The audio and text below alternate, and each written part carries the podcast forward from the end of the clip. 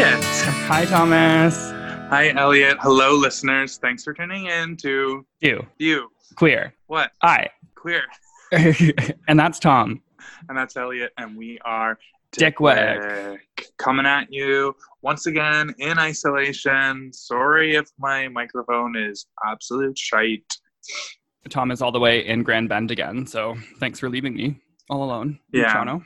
I'm in Grand Bend because I miss you. Like, I miss hanging out with you, and I know that your nickname is usually Grand Bender. That was like the biggest stretch that I've personally heard all week, but thank you for that. Kind of like your asshole. The biggest stretch. Oh God, it hasn't been stretched in so long. Okay, listen to me for a second. Okay, I'm listening. How are you doing? I'm okay, but I feel like we're gonna just take a deep dive, aren't we?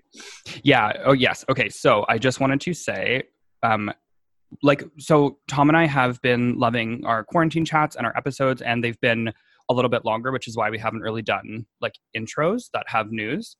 I'm sure there'll be episodes where Tom and I cover a lot of what we haven't, just Tom and I. However, I can't ignore really what's going on right now in the world and the United States specifically, and trigger warning, but I just want to cover the 6 murders of Black trans women that have occurred in the past 7 days in the United States. Really quickly. So, 6 trans women in 7 days. And then also one white non-binary person was killed as well in that time span. So from the Human Rights Campaign, they've been tracking the rates of the murder rate, of trans and gender non-conforming people since 2013, and 2020 has the highest rates of murder for this point in the year they've recorded. The victims are disproportionately Black. In 2019, there were 27 trans people murdered in the United States alone. Last month, on the 4th anniversary of the tragedy at Pulse, the Human Rights Campaign, Everytown for Gun Safety Support Fund, Guilford's Law Center, and Equality Florida released a news report entitled, Remembering and Honoring Pulse, Anti-LGBTQ Bias and Guns Are Taking the Lives of Countless LGBTQ People. End quote. This report notes that over 10,000 hate crimes in the U.S. involve a firearm each year, which equates to more than 28 10,000.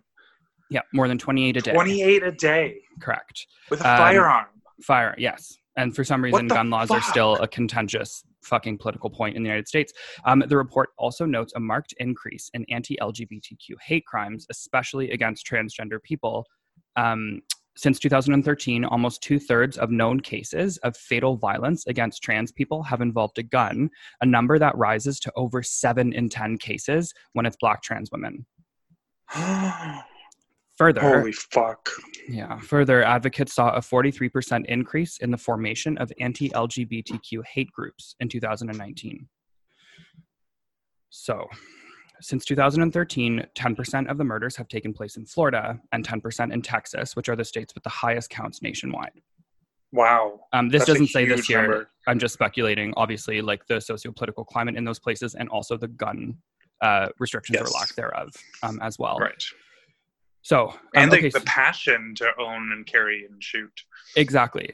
And I mean, this doesn't say this here, but like when the literal president of the United States is devaluing trans life and is passing bill after bill devaluing trans life and the safety of trans and gender nonconforming people, how like it's such a widespread epidemic in the United States of this kind of hate, and it's really, really upsetting. So I'm just going to briefly go into these 6 Black trans women that were murdered in the past week, and I left out the detail of the way that they were murdered, although I can say that it is majority through gun violence.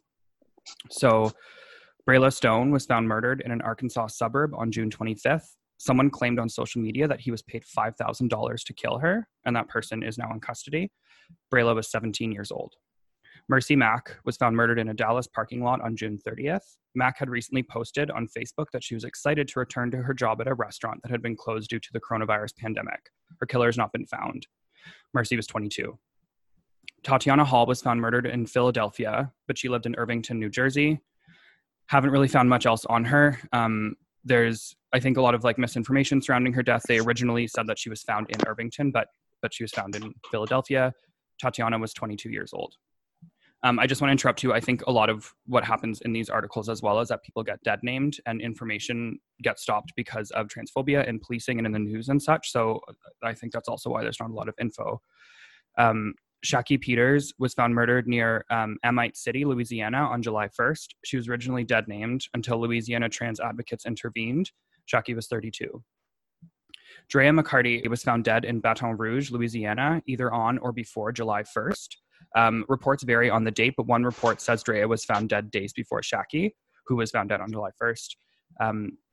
Baton Rouge is only an hour away from Amite City. Louisiana trans advocates are suggesting a connection, I believe, and the police haven't ruled Drea's death a homicide yet, and I can't find any other info on her, but it is being treated by advocates as a homicide.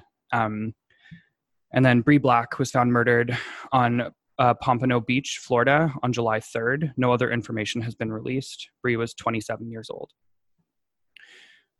Also, this is what I mentioned earlier. On July 1st in Seattle, Washington, there was a Black Femme March in solidarity with Black Lives Matter against police brutality.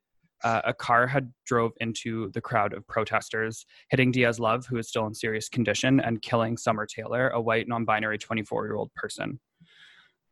So that's all within the last week. And I might be out on a limb here, but I really don't think it's a coincidence that it's all hovering around a national holiday celebrating America, you know, like July 4th, whatever, independence, guns, the whole thing is just, it's just really upsetting. And I don't really have much else to say on that, but.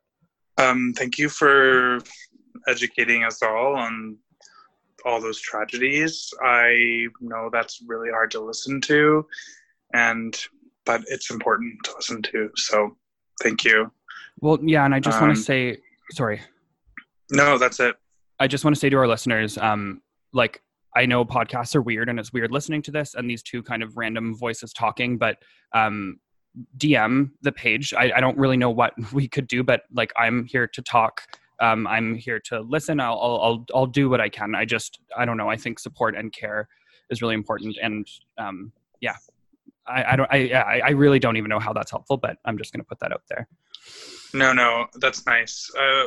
Jesus. Oh yeah. Okay. And so also, we do have a really amazing guest this week. The first guest in our podcast history to return, I think.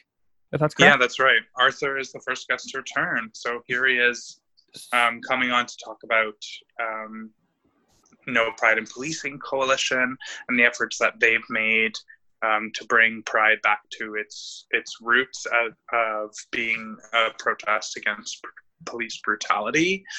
And they organized a teach-in last Sunday that he's here to talk about. But first, we have an update on how our council handled this.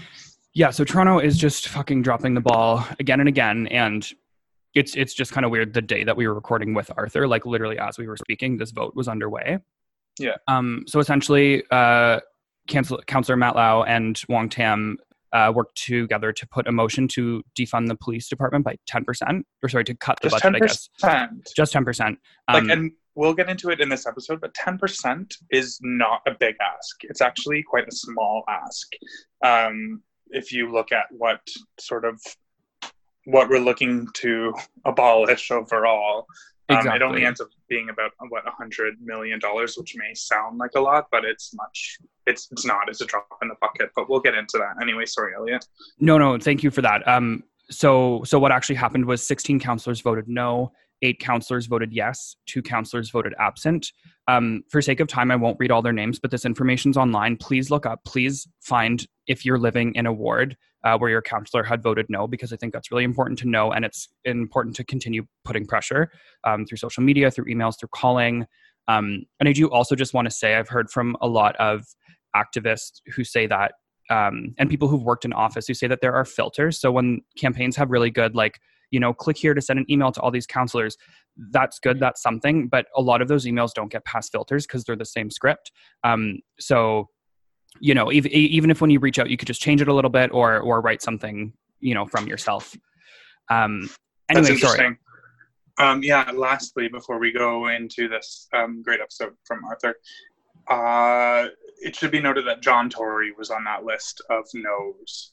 Thank you. So that's our mayor who voted to not only decrease police budget, but Elliot, as you said, increase the budget. Yeah, so there's actually other things involved in that he'd put forward in his own motion. So he wanted to have police outfitted with cameras by next year, and that motion was passed 17-10. Now, there are studies, like multiple studies, showing that body cams don't help, and in fact, they hurt. And it's nothing. It's in fact, I think maybe worse than nothing. And it directly ignores all of the work of Black activists and Black Lives Matter conducting these reports and doing these studies and urging this change. Mm-hmm. So on top of that, yeah, like you said, Tom, in 2021, Tory has proposed that the budget will increase by $5 million.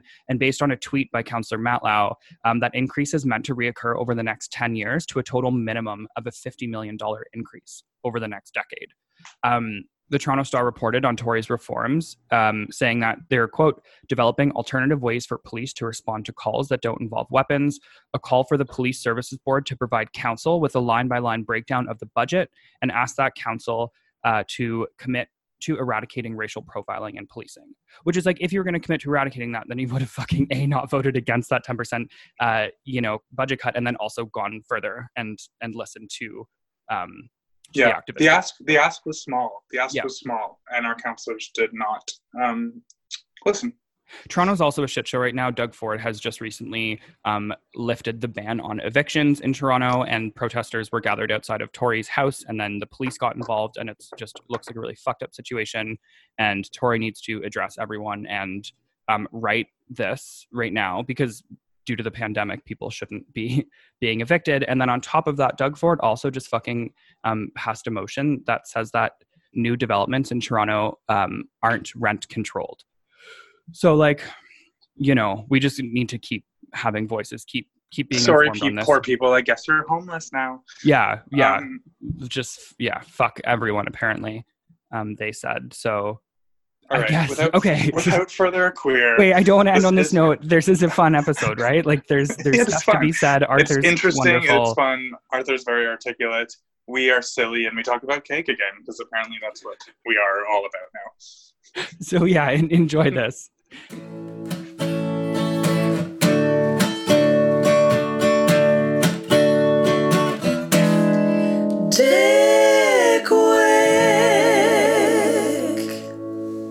Okay, we're recording. Tom, whenever you'd like to start us in. Sorry, I was just making a brisk joke, so I'm a little bit caught off guard. Can you be more brisk with this entrance, please?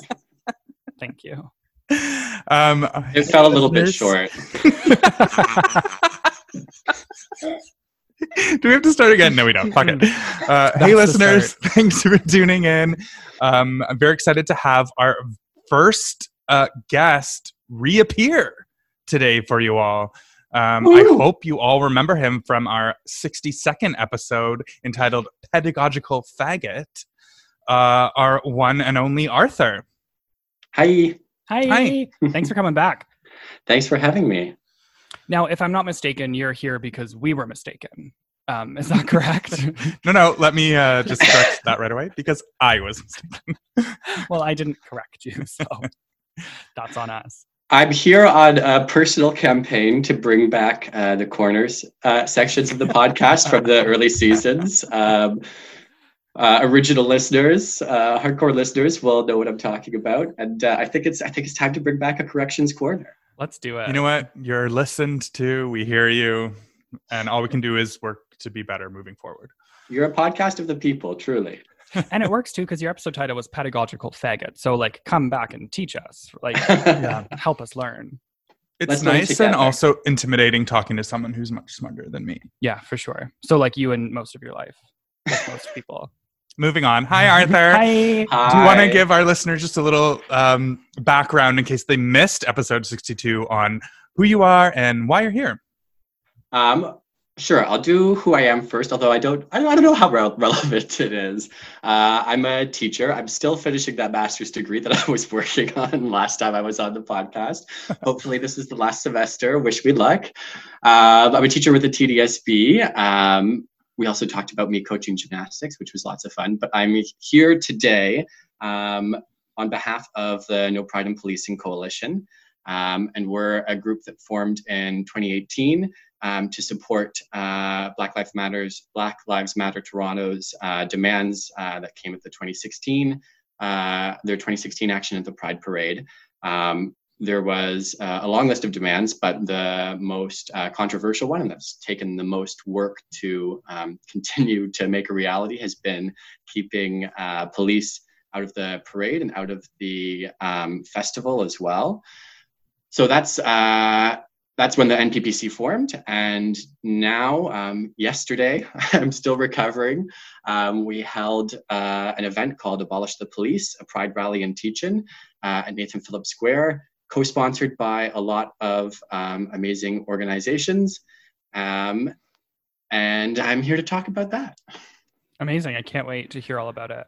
Fabulous. And just because I'm clunky with transitions and I like gimmicks, before we get into all that nitty gritty, how's everyone feeling today in the form of a color? Tom, I can go first. Please, thank you. I'm like a goddamn lavender. Like a goddamn lavender. Like I'm in a field full of lavender. I smell like lavender. There's lavender up my butt. Wow, that's like so I'm calming. Eating some lavender. Mm. It's just like it's like we've been so, I say this from a place of privilege, as we always have to do, but I'm just tired. And like my body is just shut down and I'm at peace because I'm shut down. Like the moment right before you like drown or have hypothermia that you get really peaceful. Yeah, like that kind of right. Peace. That's right. Oh, I love that. Yeah, yeah.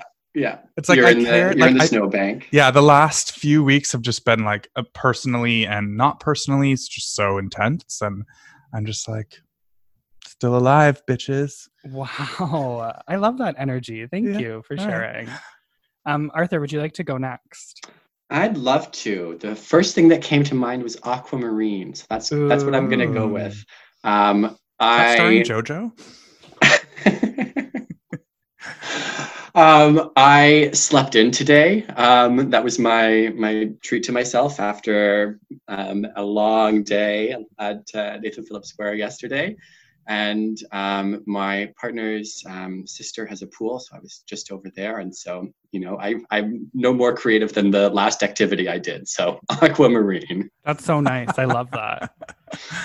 Okay, it's me. So I guess if I just in this exact moment, I feel like a butterscotch snack pack pudding that was left in your lunchbox for way too long. And like maybe you eat it on the bus ride home and it's like, it's past its prime. It wasn't even good. It's not even the best flavor to begin with. Right. Is there like a film on top of it? Like a crusty film or something? Absolutely. Yeah. And that's discolored. You break through that crusty film and it's almost worse on the inside.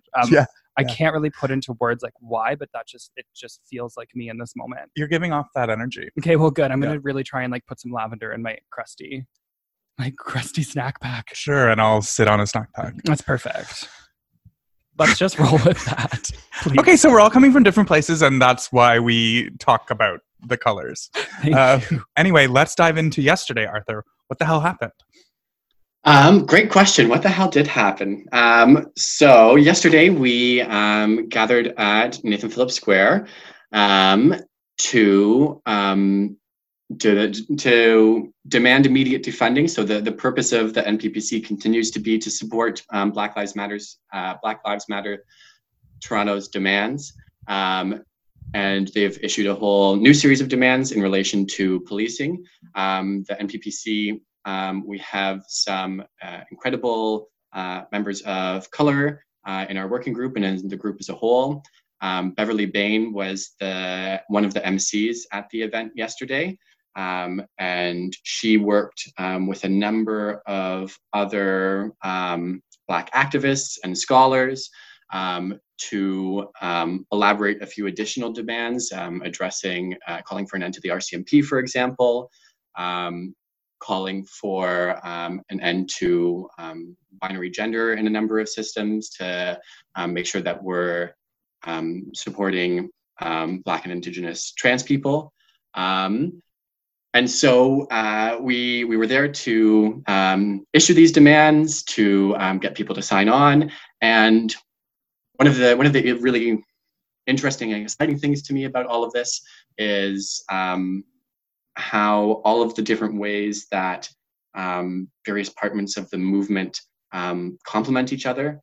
So the Friday before, there was a Juneteenth action outside of Toronto Police Headquarters. BLMTO had an action, and then not another Black Life did.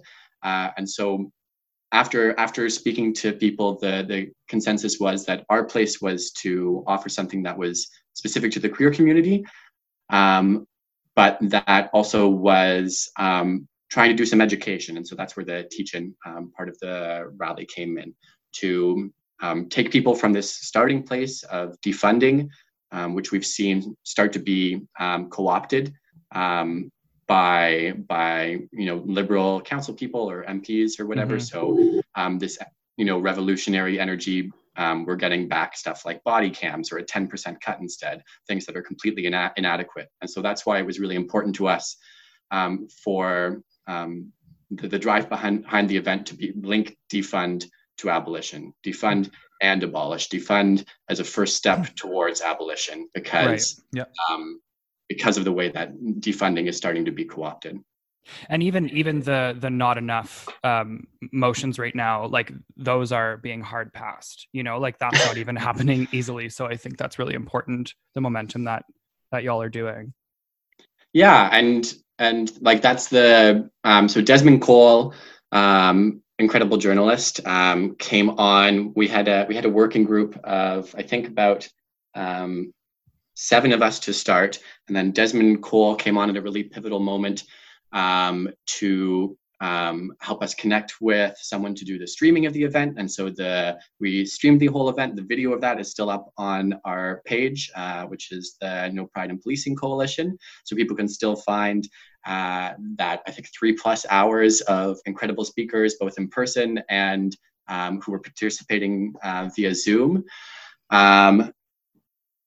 But looping back, I remembered what I was going to say. Desmond Cole ended the rally by calling on everyone there to take some further political action, to call their counselors and tell them that body cams are not what we're asking for. 10% is not what we're asking for. And so, as important as it is to push those counselors who are opposed or reluctant, it's also important. I'm in the, I live in the Village. My counselor is Kristen Wong-Tam, and she's one of the co-sponsors of the motion. So she, mm-hmm. she put that out there, but we also need to tell her 10% is not enough. Right. Yeah. And then, we could have hopefully we will have a whole exciting discussion about, the Overton window and what we're making sort of, considered possible when mm-hmm. it comes to changing the way policing happens. But we have to push all of our counselors to do better. Definitely. And I just want to say too, for listeners, in case a lot has changed in the following week, when you say yesterday, you're talking about the 28th, because this will likely come out. I'm sorry. In a week from now. Thank you. Also, I'd just like to loop back for 1 second. You're on here as a corrections corner in part. And so can we just step into that corner for a minute, if we may? Yeah, could you do me? Could one of you introduce the corrections corner? I need a call back. I need that in my life. All right, folks, it's time for corrections corner. I know you've all been waiting, and now here we are. And I'm sure you know what? We've really let this go by the wayside, because I'm sure there's tons of corrections. I think people also just started letting us get away with a little bit too much. I know, me. I'm here. I demand accountability. Thank you so much. And we went mad with power. If I'm going to be totally honest, I'm not sure that I should say this, but I have an awful short-term memory. So a lot of times, I'm not even super certain what I've said in a previous episode. So I really appreciate you doing this, Arthur. You're the perfect person to host a political podcast. Thank you very much. Yeah, I could probably smoke a lot less weed and that problem would go away. Well, I'm a giant hypocrite because it's my correction and not yours that we need to address. So I did quote the police budget numbers, and those are numbers that I took off of the City of Toronto budget mm-hmm. website for 2018, but obviously there's some alternative facts at play here. Originally I quoted 682 million for the police budget, but I'm now learning that it's much, much higher. In fact, maybe even double that. Is that right, Arthur? Yeah, it surpassed billion a year or two ago, but in 2019, the Toronto Police Services budget was $1.02 billion. Holy crap. Oh my God.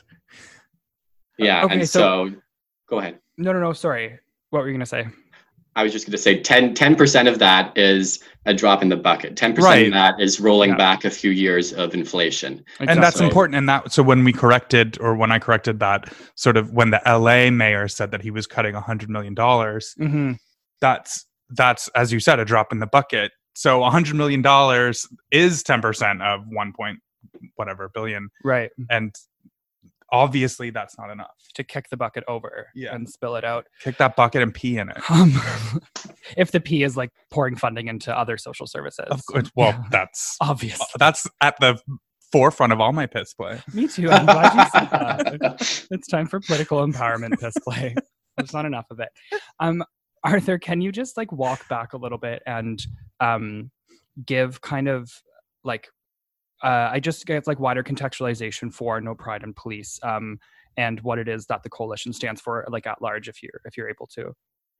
Sure. Yeah. So the organization started around a very concrete goal, which was just to make the demands that BLMTO put forward a reality, and that has been a multi-year, hard-fought, ongoing process. Mm-hmm. The police have been invited back, or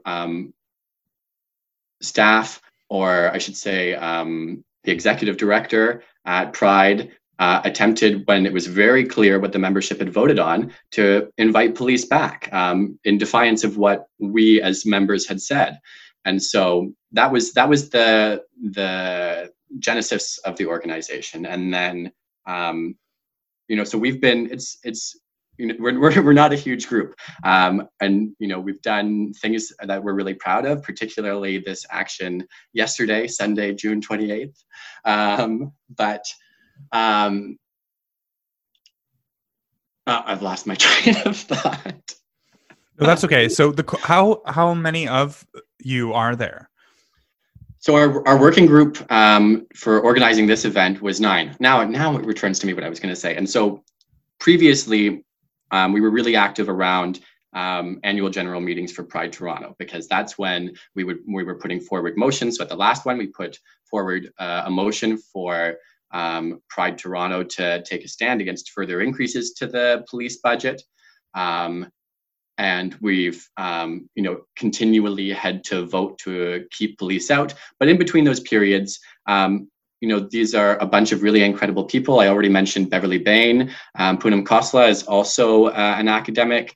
Gary Kinsman has a long history of organizing as well.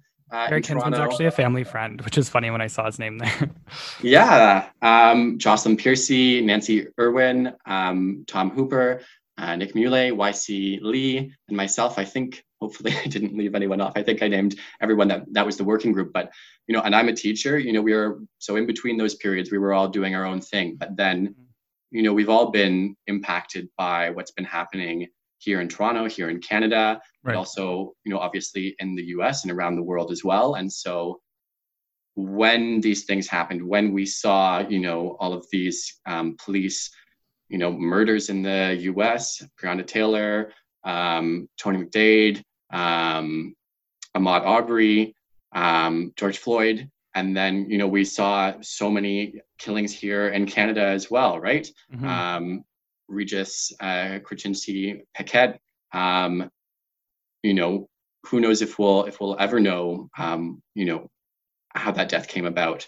And there've been many more police murders here. And so that pushed one member of our group to say, we should do something. And that conversation eventually evolved into this action on Sunday, which was not only, supporting those demands and advancing our own, but was also trying to drag Pride back to its political roots, mm-hmm, right? Mm-hmm. And especially in, I think, in Toronto, you know, it's well known that, you know, there were pride picnics and stuff on the island prior to Operation Soap and the Bathhouse raids, but that was an important moment for the community. It's often spoken about how Stonewall was an important moment, and, you know, both of which responding to police violence. And so opposing police violence, that's the, you know, that's the roots of pride. And so it was really fitting for us to do it on Pride Sunday as well.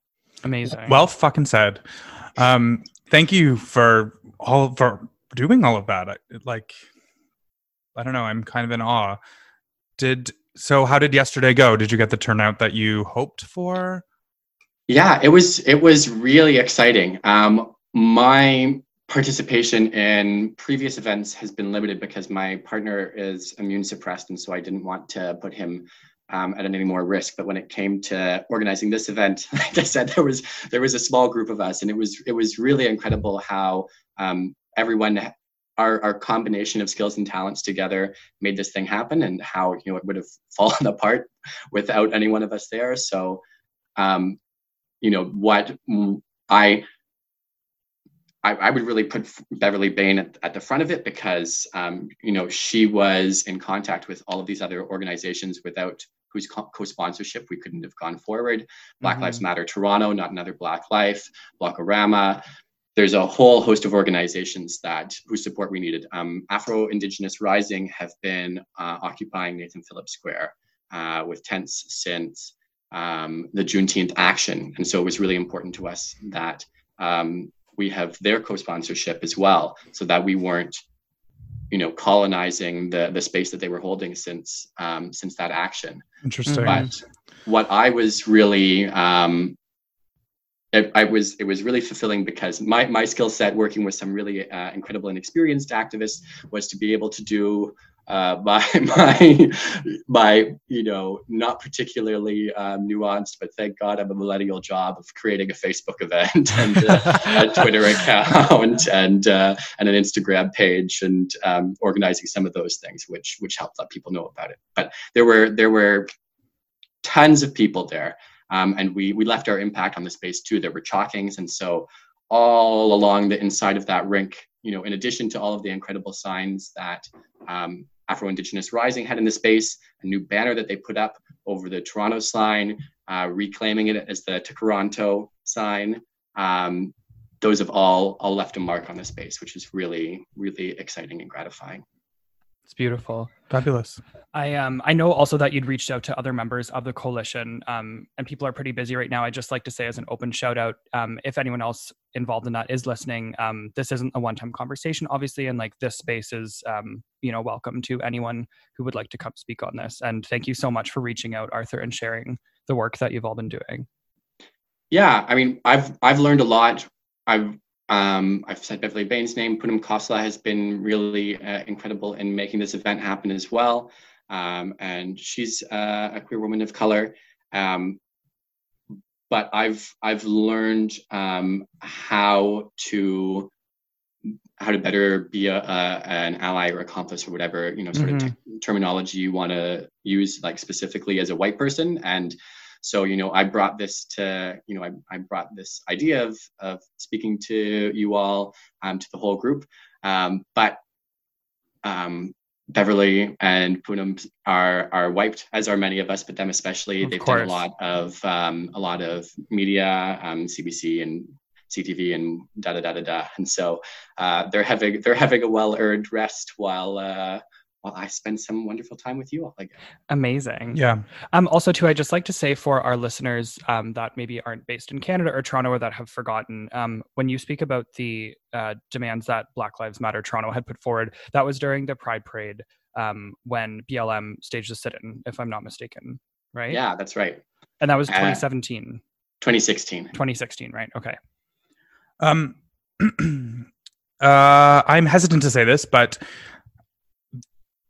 a part of that makes me hopeful, because when that sit-in happened in 2016, which is part of the reason why we even started this project, Elliot, you and I, in the first place, many, many people in the queer community were mad about that. Were mad at BLM. Yeah.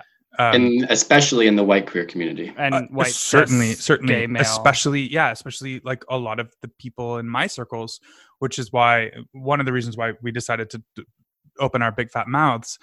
But I will say that a lot of those people have made a 180 on their views of it. And I know it's not much and it's not enough, but it is nice to see that a lot of the people who had a specific view of BLM 4 years ago have a completely different view of it now. For sure. And a specific view of pride in and of itself. Yeah. The conversation about, like you've said, Arthur, pride returning to its roots, which just really opposes police brutality. It opposes, state-led oppression. And there was a really loud voice for pride being like, let us get to celebrate and party and whatever. And it's like, that's obviously still fun and fine, but like, that can't be it. That is not pride in and of itself. Right. Yeah. And who's leading those celebrations, right? Who's making money from those celebrations? Because we had Cyrus Marcus Ware as one of the speakers at our action yesterday. And then Cyrus is also involved with Blockorama. And so, it's, you know, people need joy. People need to be sustained in this movement. And so that's part of it too. But we have to look at who those artists are and who's getting to celebrate. Exactly. This leads pretty well into our season 4 question, Arthur, if you'll indulge us. What is your vision of a queer future? Wasn't there a second part to that question? I felt like but that. We're not at the second part yet. but I'm better at answering the second part. Okay, fine. I'll give it to you in two parts. And what is your hope for this reality to come to fruition? Yeah, it's so. I'm sure I must have thought how interesting it was that you were like asking about queer futures, because last time I was on, I talked about this idea that I'm working with of queer joy, and those two things are very tied up to me. Mm-hmm. And there's like such an incredible history of people sort of engaging in some like utopian thinking, like Afrofuturism. So, and same thing in the in queer scholarship as well. I don't know how to have a not. I mean, I guess the starting place is that for people not to be oppressed anymore in any way on the basis of of gender or race or sex or any ability. Any of those, immigration status or citizenship, any of the million things class that people are oppressed for right now. And then sort of beyond that, just a space for queerness to be celebrated, for it to just be a part of the everyday. Yeah, that's a shitty answer, but no, it's not. It's not shitty at all. I feel like I should be outlining. All right, here's my 10-point plan for a queer future. No, but you forget that I'm such like a creative faggot artist. So like I was willing to go on whatever picture you wanted to paint for me. It's true. I'd roll with that as well. What is it that? Is there anything that you can put your finger on that gives you a hope for that future? Yeah, I mean. Like you were talking a little bit about already, Tom, the change that we've seen through this moment. And this is, that's something that I think a lot of people are aware of. And I don't know, maybe particularly people who've been some of the activists that I've worked with that have been working on these things for a long time, because there are these periods of, the long drawn out fight with sort of little progress in sight. And then there are these really exciting moments where there's a possibility for real change so much faster than anticipated. And so that's what gives me hope. I guess, right now it's a qualified hope because we've seen some really exciting victories in different places in the US, and how they'll pan out long term, we don't know. But I don't know that we haven't seen the kind, I think it's a really perfect example of the difference between Canada and the US, in that we had this action, there've been a number of actions across the country, and we haven't seen you know, the, I don't think, I always hesitate to make this comparison, but I don't think we've seen, we didn't experience a lot of oppressive police violence when we held this action. I'm not going to say that as a blanket statement because I'm sure it's happened for other actions, and you know, it's been underreported, and we might not know about it. I might not know about it. But the flip side of that, I think, is too that we've also haven't seen any progress. So we've just got this, you know, maintenance of the status quo. We've got a 10% cut proposed, and that's fucking it. So, you know, that's Canada to me. Like, we're gonna let you have your little event. We're gonna stand aside and watch, and then we're not gonna fucking change anything. Yeah, it's really insidious. Yeah. It's like complicit in a nice way. Yeah, exactly. And too, I like what you're saying, and I'm seeing a lot of conversation online where, which is also giving me hope, where people are saying like, okay, cool, so whatever, 10% budget cut is proposed.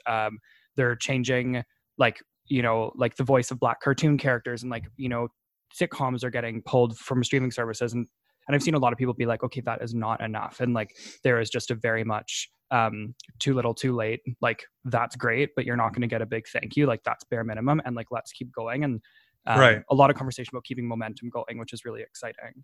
It's like if you have a cake and like all these like, you know, pulling episodes and firing actors and stuff, it's like just scraping off the icing instead of like slicing right on down to that motherfucker. What a delicious analogy, Tom. I was really excited to see where that was going to go as soon as you said it's like a cake. What kind of cake is it like, Tom? That's a good question. Red velvet. I was thinking red velvet. I had like a Black Forest cherry in my brain when you were saying that. I have cake on the mind just because I never like cake, but for some reason I just want to eat cake. But I also like cake. Love cakes. I love big ass cakes. Big like ass comma cakes that I call cakes. Yeah. I love that for you. That was derailing important conversation corner. Yes. That was cake corner with Tom. Can you do a baking spin-off? It's a great idea. If I knew how to bake, sure. But every cake needs an analogy, needs a backstory, needs a politics. This cake represents the history of queer oppression in Canada. I'm such an idiot. How do people listen to me? I'm so sorry, everyone. Oh, that's really exciting. Okay. Sorry, this is not silly, but I just have a tendency to make things silly when they shouldn't be. No, so it's important. It's important. It's so important to laugh. We had some really good laughs. We had our last meeting before the event on Saturday night, and we had some good fucking laughs. So on that note, does anyone have a double rainbow to share with us? Like something nice that's happened this week? I can go first because I thought of mine. Please go ahead. Okay, number one, the Chicks, formerly known as the Dixie Chicks, with their amazing new song, March. And the video is incredible. I love them, and I love everything they've always stood for. And I love them even more now. And I watched, what's it called? Disclosure today. I don't know if anyone's had a chance to watch, but if you haven't, you must. It is a must watch. I have not yet. Can you say the premise of it? Yeah, sure. So it just sort of chronicles all of the trans representation we've had in the media since, well, I guess the beginning of the media. And it's staggering to see what that representation is. It's like 99% sex workers who are murdered. Holy fuck. So it's like, I know I'm exaggerating obviously, and I can corrections corner that. but it's totally done by all trans people, and it is it continues to be intersectional. And the conversations are really interesting, and these people who speak about their own experiences in movies and TV show are very, very brave and open, and it's a really inspiring and enlightening watch. Okay, I'm very excited. Netflix, you said? Yep. Okay, cool. Arthur, do you have one, or did you want me to go first? I could go, but it's going to be super lame like myself. My double rainbow is definitely yesterday. Amazing. It started out super stressful, arriving at Costco without a membership. But oh, God. How did you get past? Well, thank God for COVID-19. They made an exception. That's the one positive thing to come out of the coronavirus is... Did you have any cheap wieners? They have some good cheap food there. I love a cheap wiener. I know, me too. I'm just picturing someone cutting you saying "Thank God for COVID-19" yeah. out of context and like only listening to that part. Thank God for COVID-19. That's actually the name of this episode. Sorry, Arthur. In brackets with Arthur Burrows at your handle. Yeah, exactly.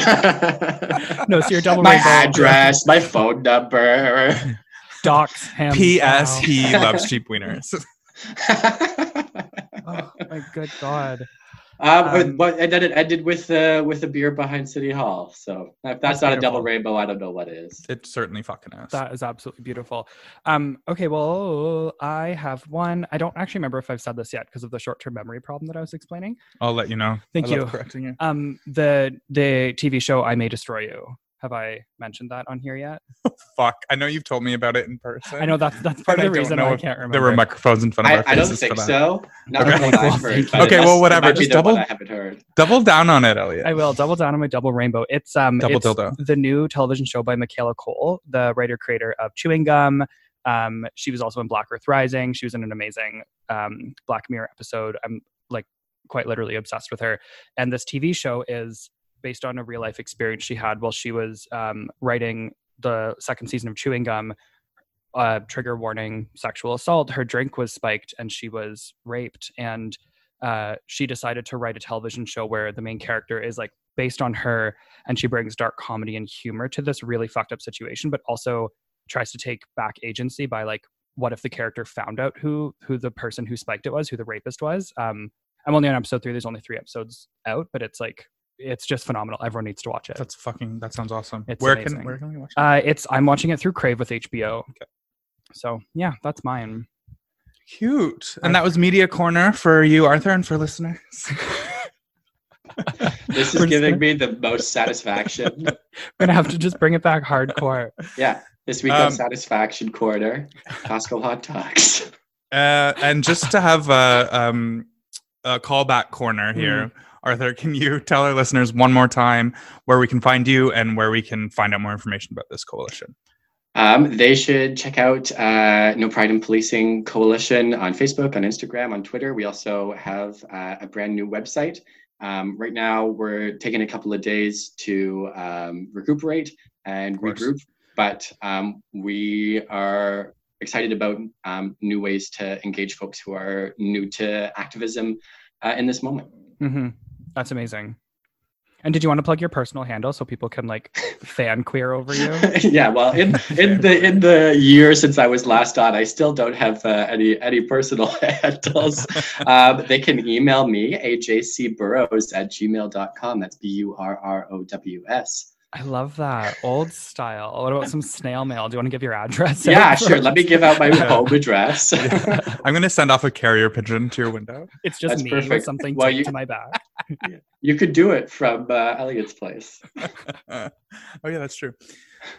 Actually, I'm going to be both of your neighbors now, too. Oh, that's really I'm moving exciting. Right across the street. Tom just can't stay away from the village. I just love you. I bet I know what building you're moving into. It's all that cake. Yeah, well. All that cake. I just can't get enough cake. Let's end this. This is a joy. Okay, Arthur, it was really great to see you again. It was great to hear from you. Thank you so much for coming on and also for keeping us honest. Yeah, and all of the fucking work you do too as well. Thank you so much for having me. Yeah. We'll reach back out. Please let us know what's going on in the coalition. We'll keep our listeners informed. And everyone make sure you check out No Pride in Policing Coalition. Without further a queer. See you next Tuesday. Bye. Do you queer? Do you queer? Do you queer? Queer. Do you queer? Do you queer? Never queer. Do you queer? Do you queer? Do you queer?